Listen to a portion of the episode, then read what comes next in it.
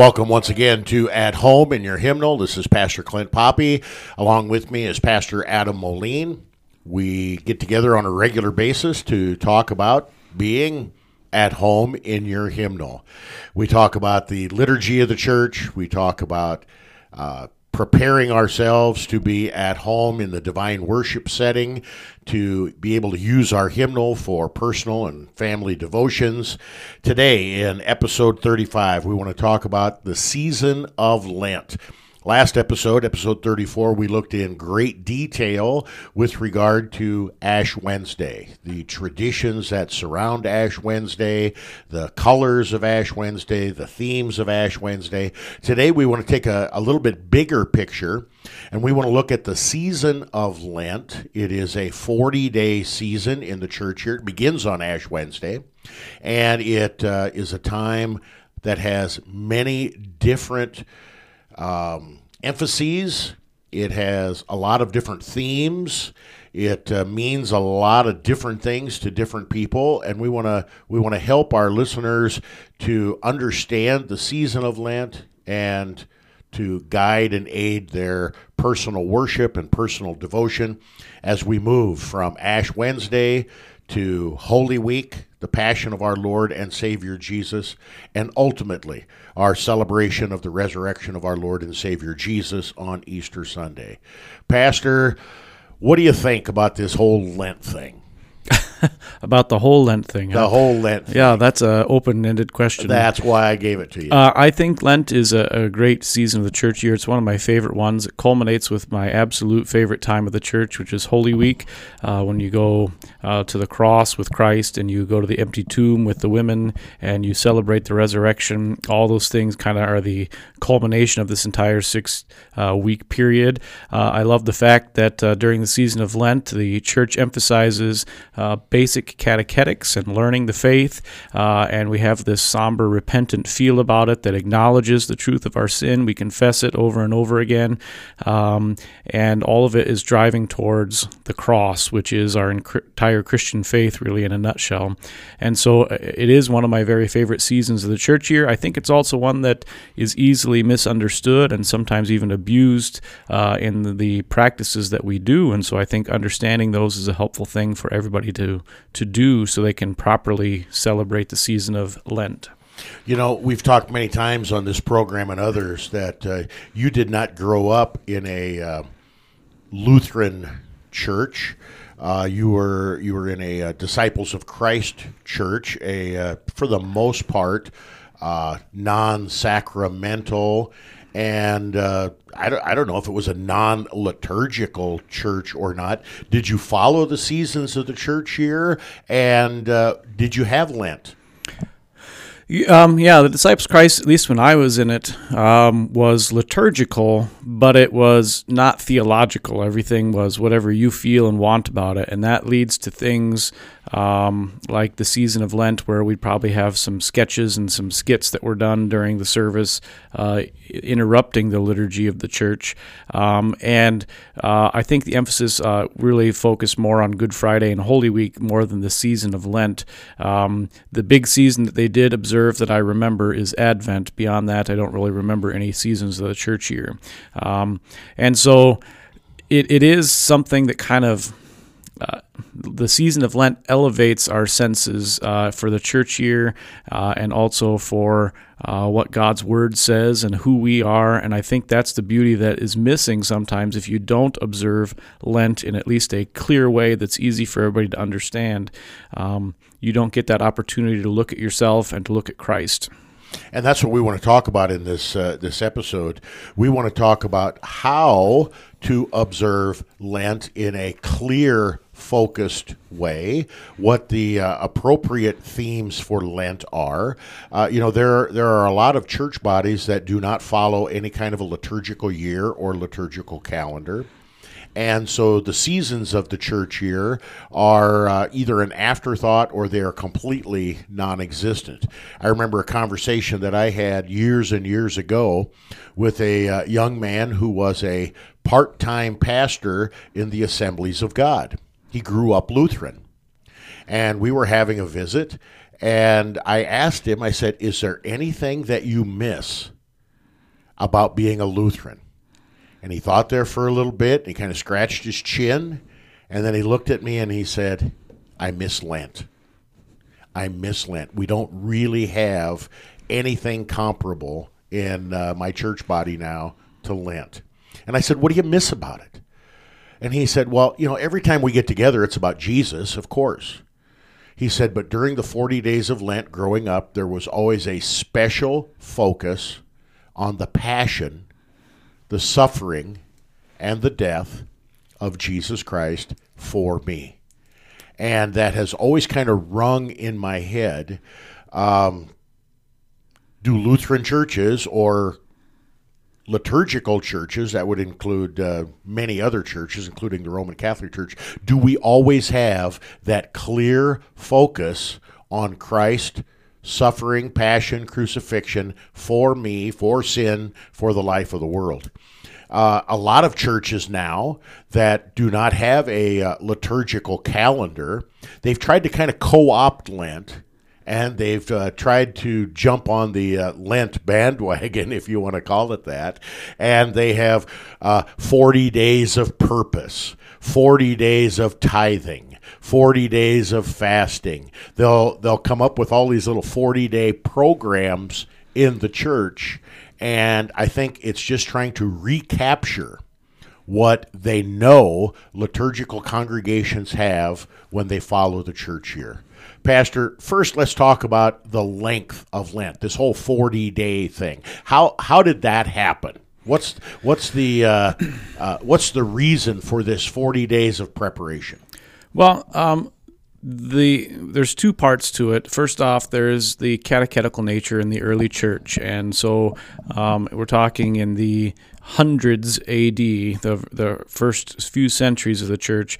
The season of Lent would be the time where, if you had not been a Christian before, um, you would be in church learning all the doctrine of the faith, and that takes time. It's not something that can be done in a one week boot camp. Uh, you know, even though I know that's kind of a popular thing now, it just can't be. It takes time to learn the faith, and so uh, there is a certain amount of that that it, there needed to be a proper amount of time to learn the faith. But it also comes from Scripture in multiple places where this idea of 40 days of fasting, 40 days of uh, challenge, 40 days of difficulty uh, come out. And so, you know, the one that everybody thinks of right away is that during uh, the flood, it rained for 40 days and 40 nights. But there's also, uh, for example, in the book of Deuteronomy, uh, and I think it's chapters 6, 7, 8, and 9, we have Noah, uh, Noah we have Moses up on Mount Sinai before God. And during that time, he neither eats nor drinks, and yet he's up there on the mountain with God praying and fasting. And at the end of it, God gives the law.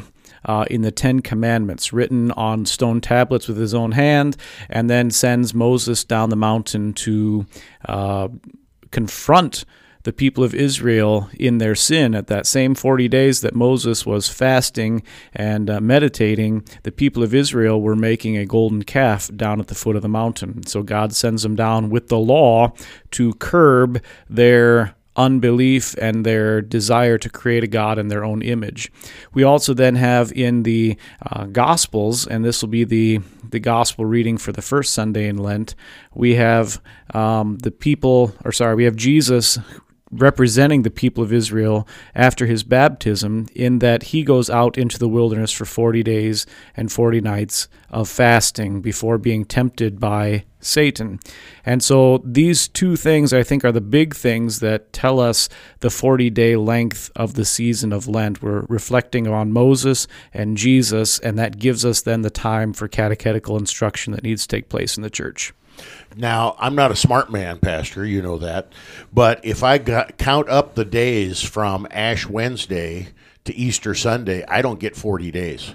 So uh, help me out with that uh, liturgical arithmetic. Yeah, you probably get uh, 45 or 46 somewhere in there. Yeah, depending on when you start, uh, you get you get 46 right. And what's going on in that counting is is the sundays during the season of lent and this is the way that we say it they are um, the sundays are in Lent, but they're not of Lent. They're not the days that we count. And the reason for that is each time that we have a divine service, in a sense, it is kind of like a miniature Easter celebration in the sense that we're partaking of the resurrected Christ's body and blood given and shed for the forgiveness of sins. And so, uh, as we count the 40 days, we do not count the Sundays because of that divine service, but we do count all the other days in that time period of the year. Yeah, I, I recently heard uh, listening to another liturgical podcast that uh, the idea of uh, the Gesima Sundays really came with this uh, funky day of counting uh, 40 between Ash Wednesday and Easter Sunday. And I don't know if you've heard this or not, Pastor, but it was really intriguing because in the early church, Fridays were fast days. And in the early church, not only were Fridays fast days, but um, Wednesdays were fast days. And so, in order to get 40 days between Easter and when you begin your fasting, your devotion, if you omit Sundays, which are celebration days, and if you omit Fridays and Wednesdays, which are already fast days, they shouldn't count. You have to go back 70 days and that's where the whole 70 day septuagesima oh. thing started and in the early days it was called the season of septuagesima uh, I, I just thought that that was was interesting because the whole idea of fasting is so contrary to 21st century American lifestyles.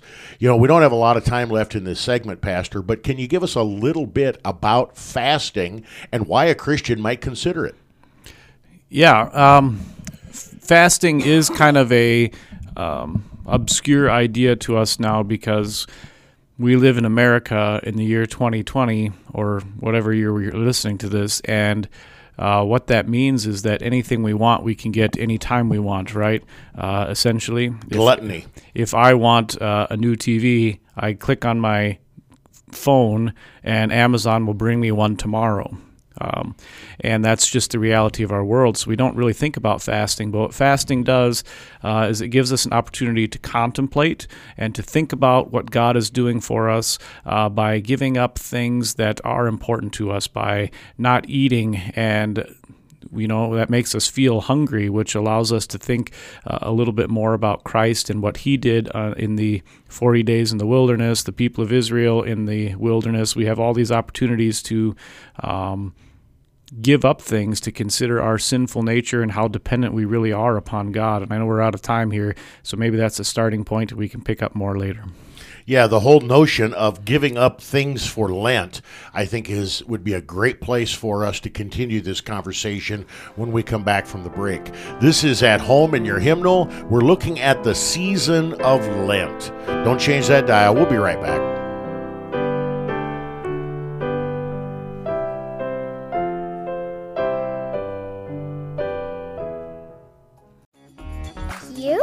To KNNA LP 95.7 FM, Lincoln, Nebraska.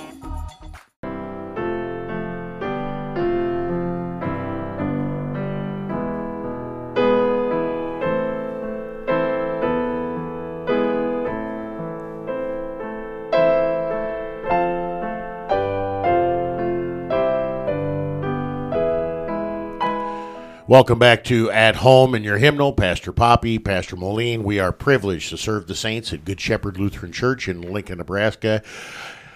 Listen on the radio, KNNA 95.7 LP right here in Lincoln. Check us out on the website, thecross957.org. Check out the archives, and we have many, many uh, wonderful programs, including a lot of episodes of At Home in Your Hymnal, where we talk about various aspects of the liturgy particular hymns, or like we're doing today, we're talking about a season in the church year.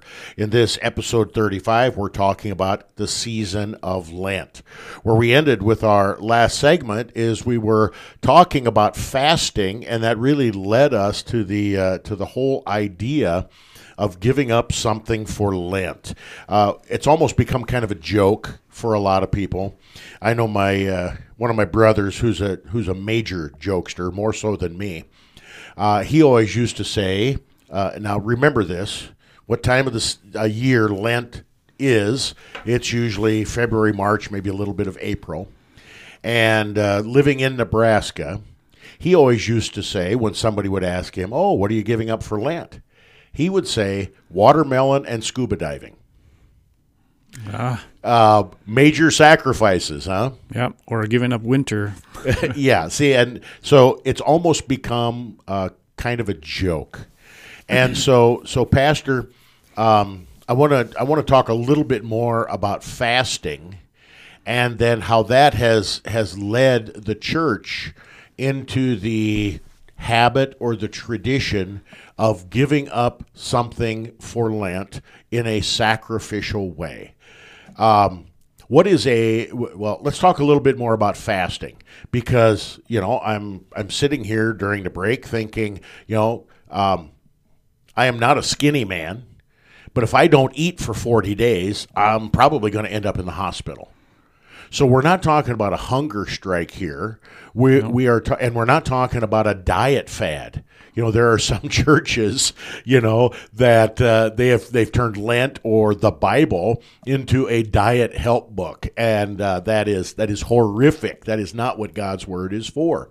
So if someone was to fast, a Christian was to fast in the biblical understanding as a spiritual discipline, what would that look like? Yeah, uh, we didn't uh, get a real good opportunity in the last segment to talk about it. It is a spiritual discipline, and maybe that's the place to start. And uh, what that means is that uh, in Christ, all sins are forgiven, and we're actually not saved. We don't inherit heaven because of the things that we do. Rather, we do things because Christ has saved us. And we call this discipline, or maybe self control would be a way, uh, a modern way of talking about it. And so, uh, as Christians, you know, we, we try our darndest not to do things that are sinful, that will hurt our faith. And, and that's discipline. And, and Paul talks about that a little bit uh, in the book of um, 1 Corinthians, uh, chapter 9. Um, he says, he talks about it in terms of those running a race. Do you not know that in a race all runners run, but no one, but only one receives the prize? Run that you may obtain it. Every athlete exercises self-control in all things. They do not receive a perishable wreath, but an imperishable. So I do not run aimlessly. I do not box as one beating the air, but I discipline my body and keep it under control, lest after preaching to others, I myself should be disqualified. That's essentially what the fasting we're talking about is disciplining our body, keeping it under our own control. And what that looks like in a traditionally historic, historic Christian way is that uh, you would not eat food during the daytime. You could still eat at night. Uh, when the sun was not up, you could still eat in the morning when the sun was not up, but during the day you would not eat. And what this is, is to have that constant twinge of hunger there with you to remind you that you belong to Christ and that you ought to do things that are Christ pleasing.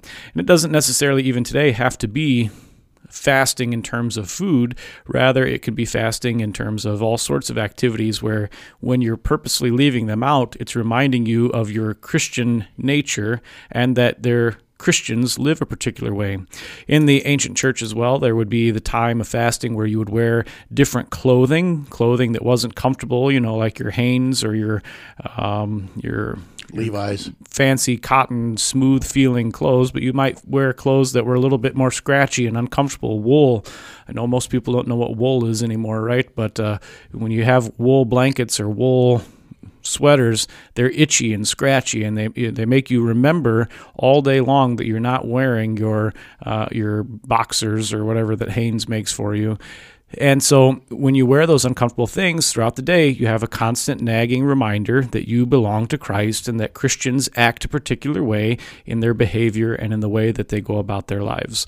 And so maybe that's maybe a starting point and you can help me fill in the gaps here. No, I think I think that's a, uh great setup, and uh, the the the discipline is uh, not to earn our way to heaven. It is not a form of self punishing where we're climbing the ladder to uh, to work our way closer to God. We belong to God. We've been we've been adopted by Him, washed clean in the waters of holy baptism, covered over with the righteousness of Christ, and now disciplining our bodies so that we do not um, fall prey to the temptations of the devil, the world, and our sinful flesh.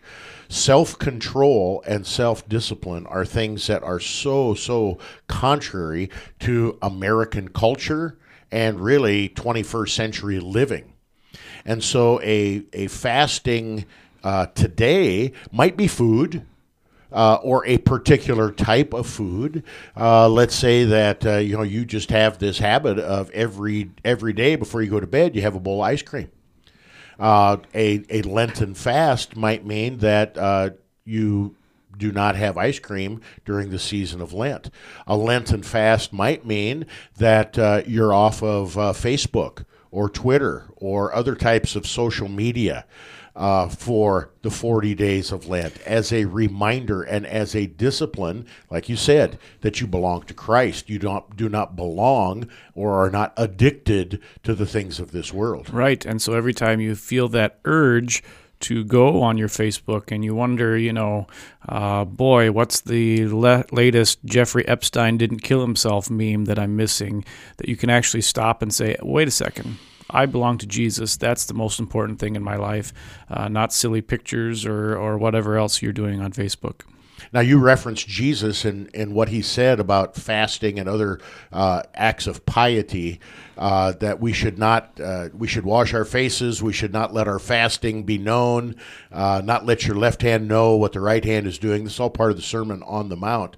Uh, I get a kick out of the fact that people who are going to give up Twitter or Facebook or Instagram for Lent spend the three weeks prior to Lent telling you what a tremendous sacrifice they're going to make and don't miss me on Twitter and I didn't die and all these kind of things. How is that contrary to the very nature of the kind of Christian discipline we're talking about, Pastor? Well, we've talked uh, a little bit and tried to mention that we're not saved by our works. And so it's not that by giving up the thing, you're earning points with God. Uh, and oftentimes when people say, you know, I'm giving this up for Lent, that's essentially whether they mean that or not that's essentially what they're trying to do their old sinful nature is saying look uh, I'm a holy person because I've given up swearing for Lent, or I've given up ice cream, or I've given up, um, you know, washing my my pants or whatever it is that you've given up. And you're telling people that to say, I'm more holy than you, even if you don't mean it that way all the time, completely, totally, your sinful nature, that's what they're thinking. And so when we fast, uh, we ought to do so without advertising it. And Jesus kind of explains this in Matthew 6, starting at verse 16. When you fast, do not look gloomy like the hypocrites, for they disfigure their faces that their fasting may be seen by others. Truly I say to you, they have received their reward. And what Jesus means there is the reward they got is everybody else saw, oh, how holy they are, how good they are. And then their reward is here in heaven where moth and uh, mold destroy. Jesus goes on, When you fast, anoint your head and wash your face that your fasting may not be seen by others, but by your Father who is in secret, and your Father who sees in secret will reward you. In other words, fasting is not something that's for the world. Fasting is something between you and the God who has saved you through Jesus Christ's death and resurrection. And so the person that needs to know about it is not your neighbor, not your spouse, not your friends, but your Lord. And guess what? He knows it whether you advertise it or not. So the best thing you can do is to keep it between you and Him. And uh, if we're going to do some kind of a Lenten discipline fasting type thing, uh, we shouldn't be running around with uh, grumpy attitudes and uh, being crabby. Uh, if you give up coffee for Lent and uh, uh, the caffeine starvation of your brain um, makes you a, grumpy Gus, keep it to yourself. Keep it to yourself. Otherwise, that that kind of defeats the purpose of why a Christian would want to enter into any kind of Christian discipline. And now, now, Pastor, Christian discipline is not just for the season of Lent. It's for us to sharpen uh, sharpen our walk with Christ, sharpen our Christian discipline. Oftentimes, the word that is used when we're talking about the kind of things we're talking about is a Christian or Lutheran piety. Pastor, what is that? And, uh, you know, we think of pious. Oh, I'm such a holy, pious person. That's not what we're talking about. Uh, we hear the word pietism, where I'm condemning you because you're not as pious as me. What is a proper understanding for piety? Right. Um, it is a word that's kind of been abused, uh, and the abuse has gone all the way back to the uh, 17th century uh, with a guy named uh, Spener uh, who wrote a book called Pia Desideria, which said, uh, You guys aren't living as Christians, so you're not really Christians. And, and unfortunately, I think he was a Lutheran too who introduced this idea. But piety is something that's a little different than what he was talking about. Piety is is the the way to say it maybe is this the quality of being religious or reverent.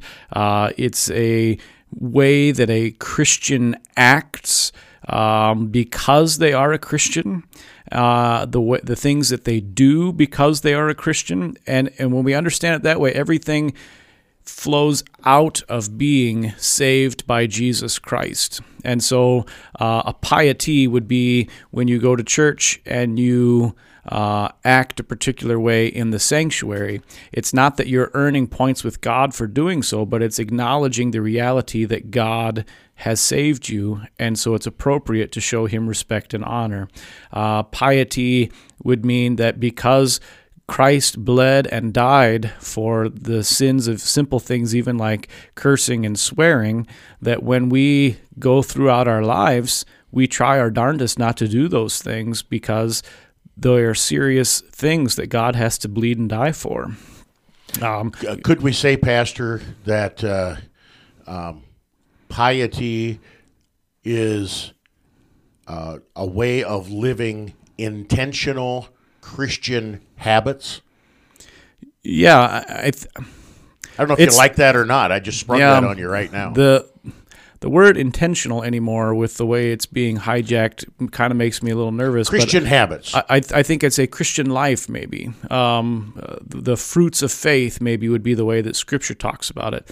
When you are a Christian, you necessarily bear particular fruits. And I would go to say that not only acting a certain way when you come to church is a part of Christian piety, but just going to church on a regular basis. Yeah. Uh, in our world today, I think that's where it's at.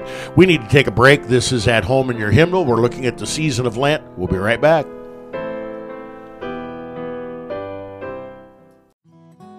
You are listening to KNNA LP 95.7 FM, Lincoln, Nebraska.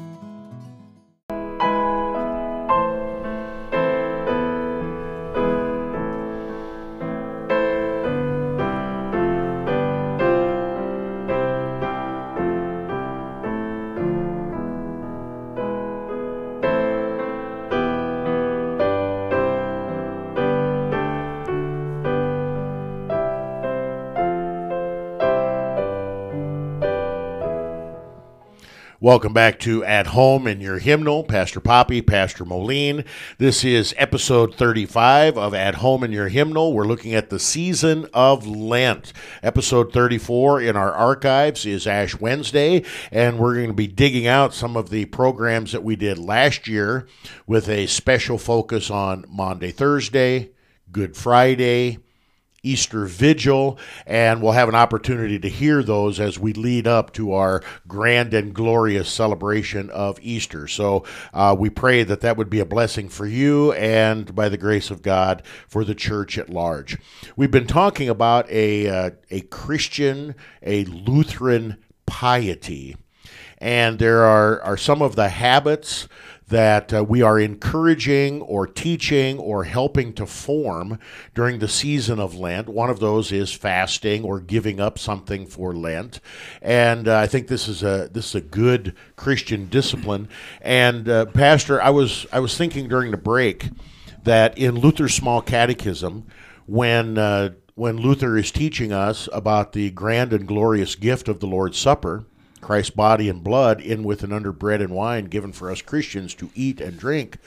Luther says um, fasting and other outward preparations are indeed fine, but uh, true worthiness consists of faith in the words given and shed for you for the forgiveness of sins. Isn't that what we're talking about? Fasting and other preparations that are a part of this Christian piety, this Lutheran piety that is not just for the 40 days of Lent, but would help form and shape us as Christians throughout the entire church year. Am I am I heading down the right path? Yeah, I think it is, and maybe even the fancy word that we use for it today is sanctification, where God is making us holy, um, in the sense that we are living Christian lives. It's a habit. It's a normal thing, and and it shouldn't just be during the season of Lent that we are fasting and being self-disciplined, but rather uh, the season of Lent is here to kind of intensify it and help us learn how to do it for the rest of the year. Maybe is a way to think about it.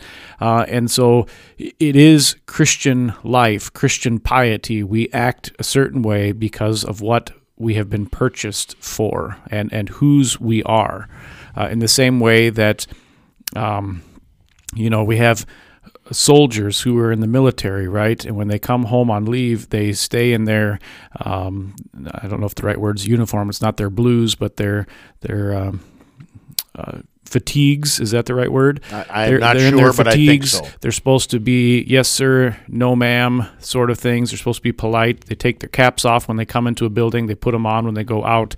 Uh, they act a certain way, and the same way the Christian ought to, not because we belong to the army, but rather because we belong to God and Jesus, and He purchased and won us from sin, death, and the power of the devil with His own blood. That's an important thing that we ought to have in our life every day.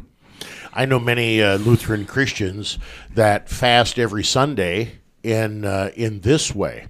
They don't eat breakfast, and the first food that is on their lips is the body and blood of Christ in the Lord's Supper.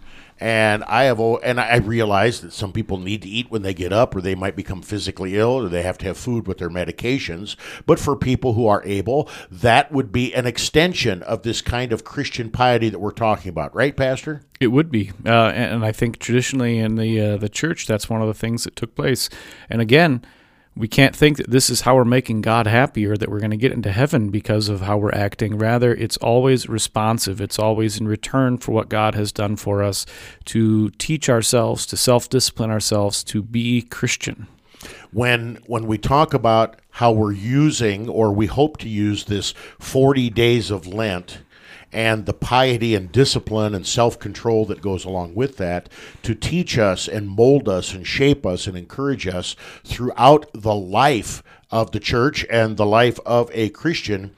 One of the things that has a long standing tradition in the church and uh, uh, in my entire life in the Lutheran church is an increased focus on worship. Uh, Wednesday Lenten services are a Christian tradition that go way, way, way beyond uh, before Luther, and uh, really, really took their uh, formation and shape in the Lutheran Reformation, and we still have them today. Most Lutheran congregations, even if they're tiny, have Lenten midweek worship services. What are those extra services for, Pastor, and how are they teaching us this discipline and piety that we're talking about? Yeah, those extra services are there uh, for the same reason that all worship services are there, in the sense that it brings us God's word uh, and the forgiveness of sins, a reminder of baptism. Uh, and if the uh, services have the Lord's Supper, you know, it's another place to partake in the sacrament. But in all those things, what they're doing is they're bringing us Jesus uh, and more Jesus. And I, uh, one of the reasons I think a lot of people love Lent is because it's a time of the year where we're not afraid in these services to sing those great traditional hymns of the church and chorales that uh, are much more blunt and less flowery uh, than some of the times we other times in the church here. We're getting the full Jesus in the hymns that we're singing and uh, the full forgiveness of sins. And so, in that sense, these services bring us more word and allow us more time to meditate on Christ and what He's done and accomplished for us. And that's a great blessing to us. And so, in a sense, that that heightened opportunity to worship creates in us a discipline and a hunger to want to make sure that as a part of our Christian life, we are in God's house. We are in worship as often as we can be. So it's not just, okay, I check mark my box off. I went to all six Lenten services. Boy, look at me. I'm a great Christian. But it's to create in us a hunger to be in God's house more. Am I am I looking at this correctly, Pastor? Yeah, to use a really bad example, right? Uh, in that way, uh, these Lenten worship services are kind of like uh, chocolate sheet cake, right? Uh, you eat one piece and you want more pieces. And so the more you eat, the more you want. Uh, in the same way, when you come to church, you want to hear the word more often because you hear what a great blessing it is to be forgiven of your sins, even though you don't deserve it and you uh, have done wrong in your thought, word, and deed. Uh, and the more you hear that forgiveness, the more you want to hear more of that forgiveness. It's such a great thing to receive from our God. And unlike chocolate sheet cake, it's not going to add uh, calories or be harmful to your teeth in any way, shape, or form. It'll only be a great blessing. That's why I wear a black shirt. It's very slimming. So. one of the uh, one of the things that has been a tradition in the church during the season of Lent, not only on Wednesdays but also on Sunday, is an increased attention to catechesis. Now, in our very first part of uh, our very first segment of this episode, you talked about the tradition and the adult catechesis that took place during these intensive catechesis that took place during these uh, 40 days of Lent. We're, we do not do that now. No. But oftentimes during the season of Lent, maybe it's a Wednesday midweek sermon series or something that's going on in uh, the liturgical aspect of the church, there is an increased focus and attention on catechesis. Pastor, when I say catechesis, what am I talking about and why is it important? Yeah, catechesis is essentially learning the faith. It's uh, a word from the Greek, uh, comes comes from kind of the old fashioned classical model of learning where one echoes back things and, and memorizes things in that regard. And that's then we're Go Big Red. Go Big Red, right? See, yeah, that, that's okay. catechesis. Everybody uh, in Nebraska understands and that. And we could say it's a liturgy too. Uh, so for those who say we're not liturgical people, go to a Husker game. Husker. Power. See, uh, yeah, the, we play this out in our lives all the time. So uh, but catechesis then is echoing back the faith, and so it involves someone saying the faith to you and you saying it back to them, back and forth until that word has become a part of you. That's where our word catechism comes from. And you notice the catechism, you know, uh, what is the first commandment? You shall have no gods. What does this mean? We should fear, love, and trust in God above all things. That's catechesis in that regard.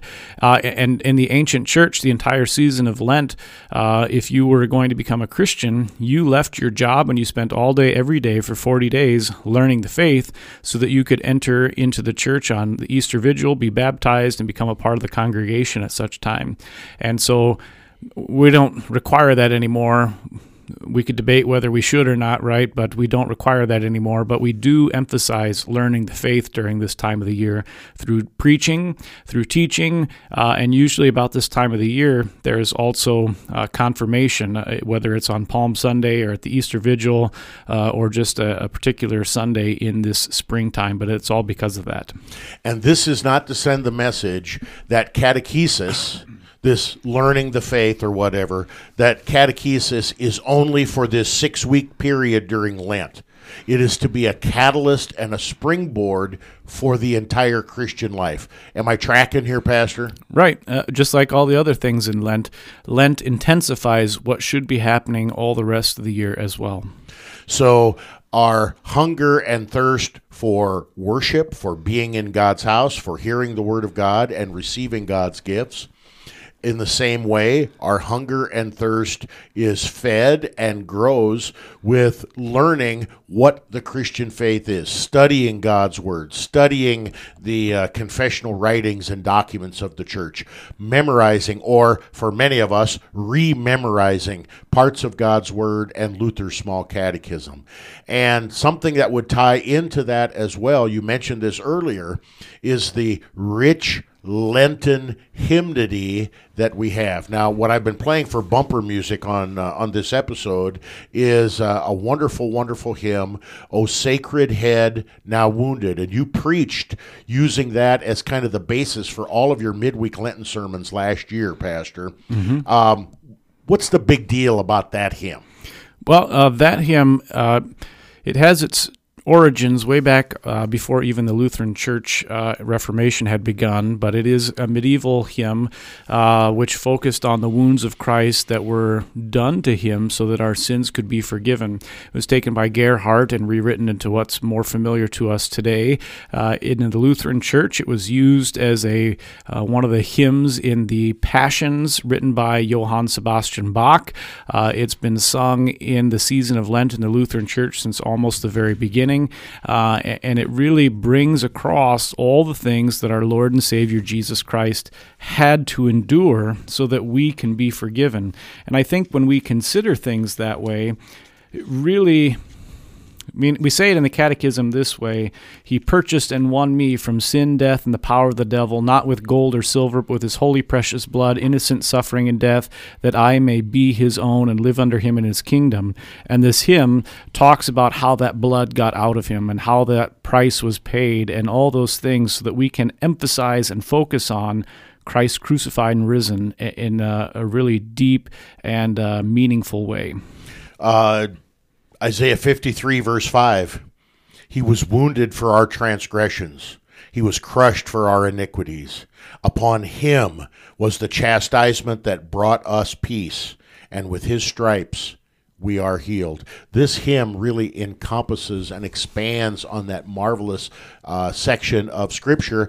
And then, Pastor, if if people are picking up what I'm throwing down, to uh, borrow a Kuhlmanism there, being exposed and singing these rich, wonderful Lenten hymns will create in us a hunger and thirst to desire rich, full, Christ filled Christian hymns throughout the seasons of the church year, and there are many, many for us to fall in love with. Am I right? That's absolutely the truth. I mean, that hymn's just one of many, uh, and even, you know, um, the uh, the passions by Bach are just tremendous ways to emphasize and focus on the suffering of Christ. If anybody has uh, many thousands of dollars they want to donate to the church, we'll host one here at Good Shepherd, but uh, that's not going to be a cheap thing for us to accomplish. But we'll ask. If you don't ask, it doesn't happen, right? Okay. We need to take a short break. This is At Home in Your Hymnal. We're looking at the season of Lent. Don't change that dial. Are listening to KNNA LP 95.7 FM, Lincoln, Nebraska.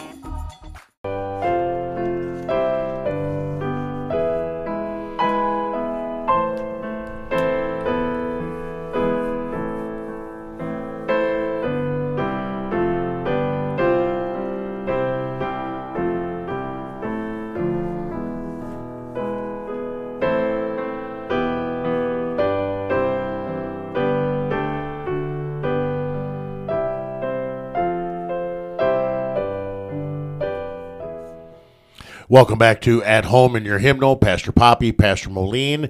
In this episode 35, we are looking at the season of Lent. We've spent a lot of time, Pastor, talking about uh, the history and origins of uh, Lent in uh, segment one and segment two. We talked a lot about fasting and spiritual discipline. We expanded that in our third segment, talking about a, a uh, proper Christian piety and how the things that we do during the season of Lent should uh, shape, form, and mold us so that they're part of our, our Christian life, our Christian discipline, our Christian walk, our sanctification, each and every day of the life. One thing that we really haven't talked about much, and that is the extra focus on repentance during the season of Lent. We get a lot of that on Ash Wednesday. We have that focus throughout the uh, Sundays and many times during the Wednesdays as well in Lent. Um, Pastor, why the topic of repentance during Lent? And then once again, is Lent the only time of the year that a Christian should really, really focus on repenting? How would you uh, how would you explain that? Well, um, the season of Lent is one where we're considering what the price is for our sin, and and as we do that, there's no better thing for us to do than repent of those sins. Uh, it is a great cost that Christ must pay for our sins, uh, and even the the way that Jesus and St. John the Baptist, uh, representing the entire Old Testament, preached was repent, for the kingdom of heaven is near. And so that reality strikes home, especially during the season of Lent. But it's not limited to Lent. We ought to always be repentant. We ought to always. Um, weep over our sin and rejoice in the salvation by our Lord Jesus Christ. And so, again, Lent is an intensification of what ought to be happening in the Christian life year round. And we, we see that throughout the scriptures. Uh, we see that in Romans chapter 6, where the Christian life is literally a daily repentance, where we die daily to our sin and daily rise with Christ. Luther, in his uh, 95 Theses, the very first thesis was uh, repentance is not a one time act, repentance is the life of a Christian. And so, an increased focus on repentance during the season of Lent is to help guide, mold, shape, and form us as Christians so that we want to live this life of repentance each and every day. I think I think we've made that that topic again and again and again, Pastor, and I hope I hope our hearers are, are following along with that. When when people come to church, especially in a Lutheran church, and I'll say especially especially a Lutheran church like Good Shepherd here in Lincoln, um, things are going to look a little bit different, and things are going to sound a little bit different. The first thing I want to talk about is what is sometimes referred to as a liturgical fast. There are certain things in the divine service that we freely and willingly withhold. We have we have a type of fast. Um, what are some of those things, and why would we do that in the worship service? Well, uh, as we are inwardly reflecting and repenting of our sin, we leave out part of the worship services that are more joyful and uh, exciting, and maybe even the parts that. Um, show the happiness that we have in the resurrection. It's not that we're not happy in those things any longer, but rather because of our repentant natures, we leave them out. So things like the Gloria in Excelsis uh, and even the uh, Alleluias, we don't say Alleluia the entire season of Lent.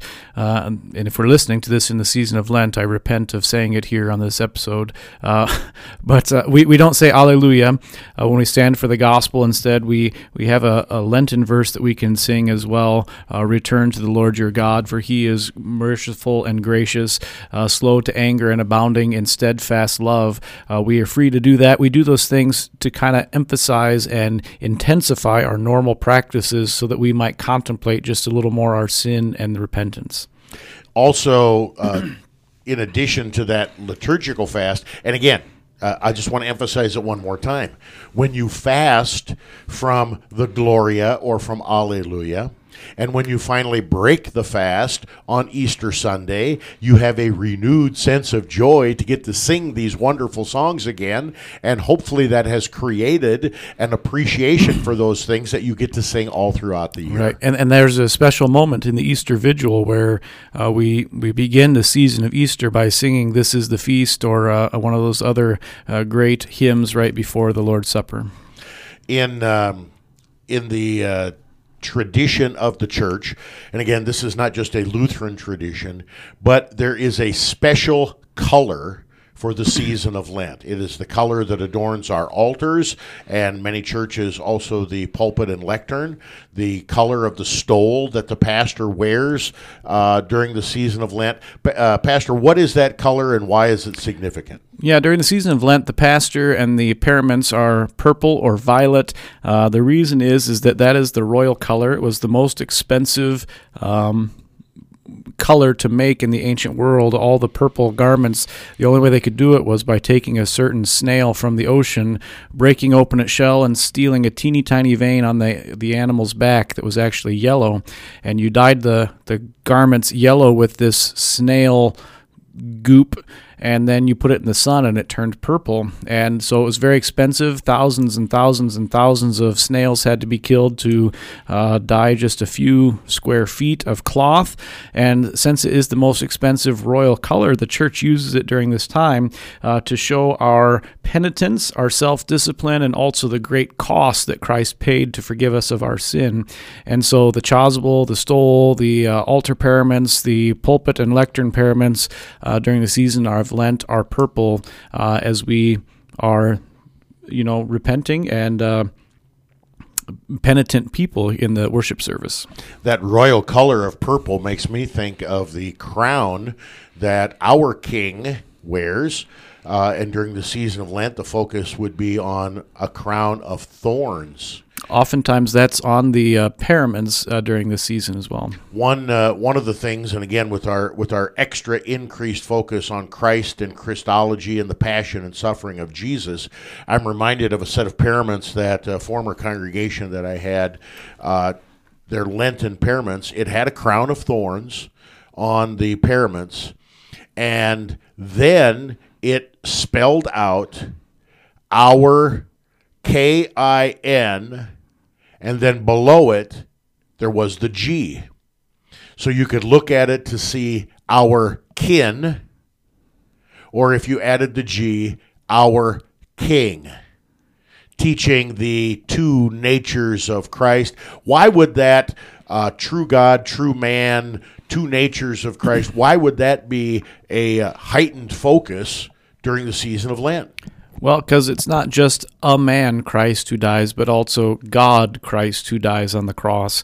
Uh, God and man both together in the one, and uh, that's necessary then for the salvation to be for us. He's man in the sense that he takes all of our sin upon himself and dies, and he's also God in the sense that it counts before God for all of us uh, for all eternity. And so both these things, and the Catechism does a really great job on this. If you go to the explanation of the Catechism at home, I know we don't have quite time to go through the details of that, but take a look at that on yourself uh, so that you can understand that idea even clearer.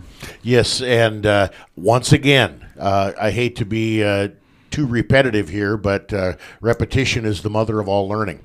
We don't focus on the on the person and work of Jesus Christ only during the season of Lent, but we give it a special focus. And by the grace of God, that that piety, that discipline formed and shaped in us creates a hunger so that we can't get enough of it, and we we demand it from our worship. We demand it from our preachers and teachers each and every day throughout the church year. Is that fair, Pastor? I think it is. Yes, definitely. There are some other visual things that people may encounter when they come into a liturgical church during the season of Lent. And what I'm thinking specifically of here, Pastor, is there may be certain things in the in the sanctuary, in the worship area of the church, that are covered with a veil.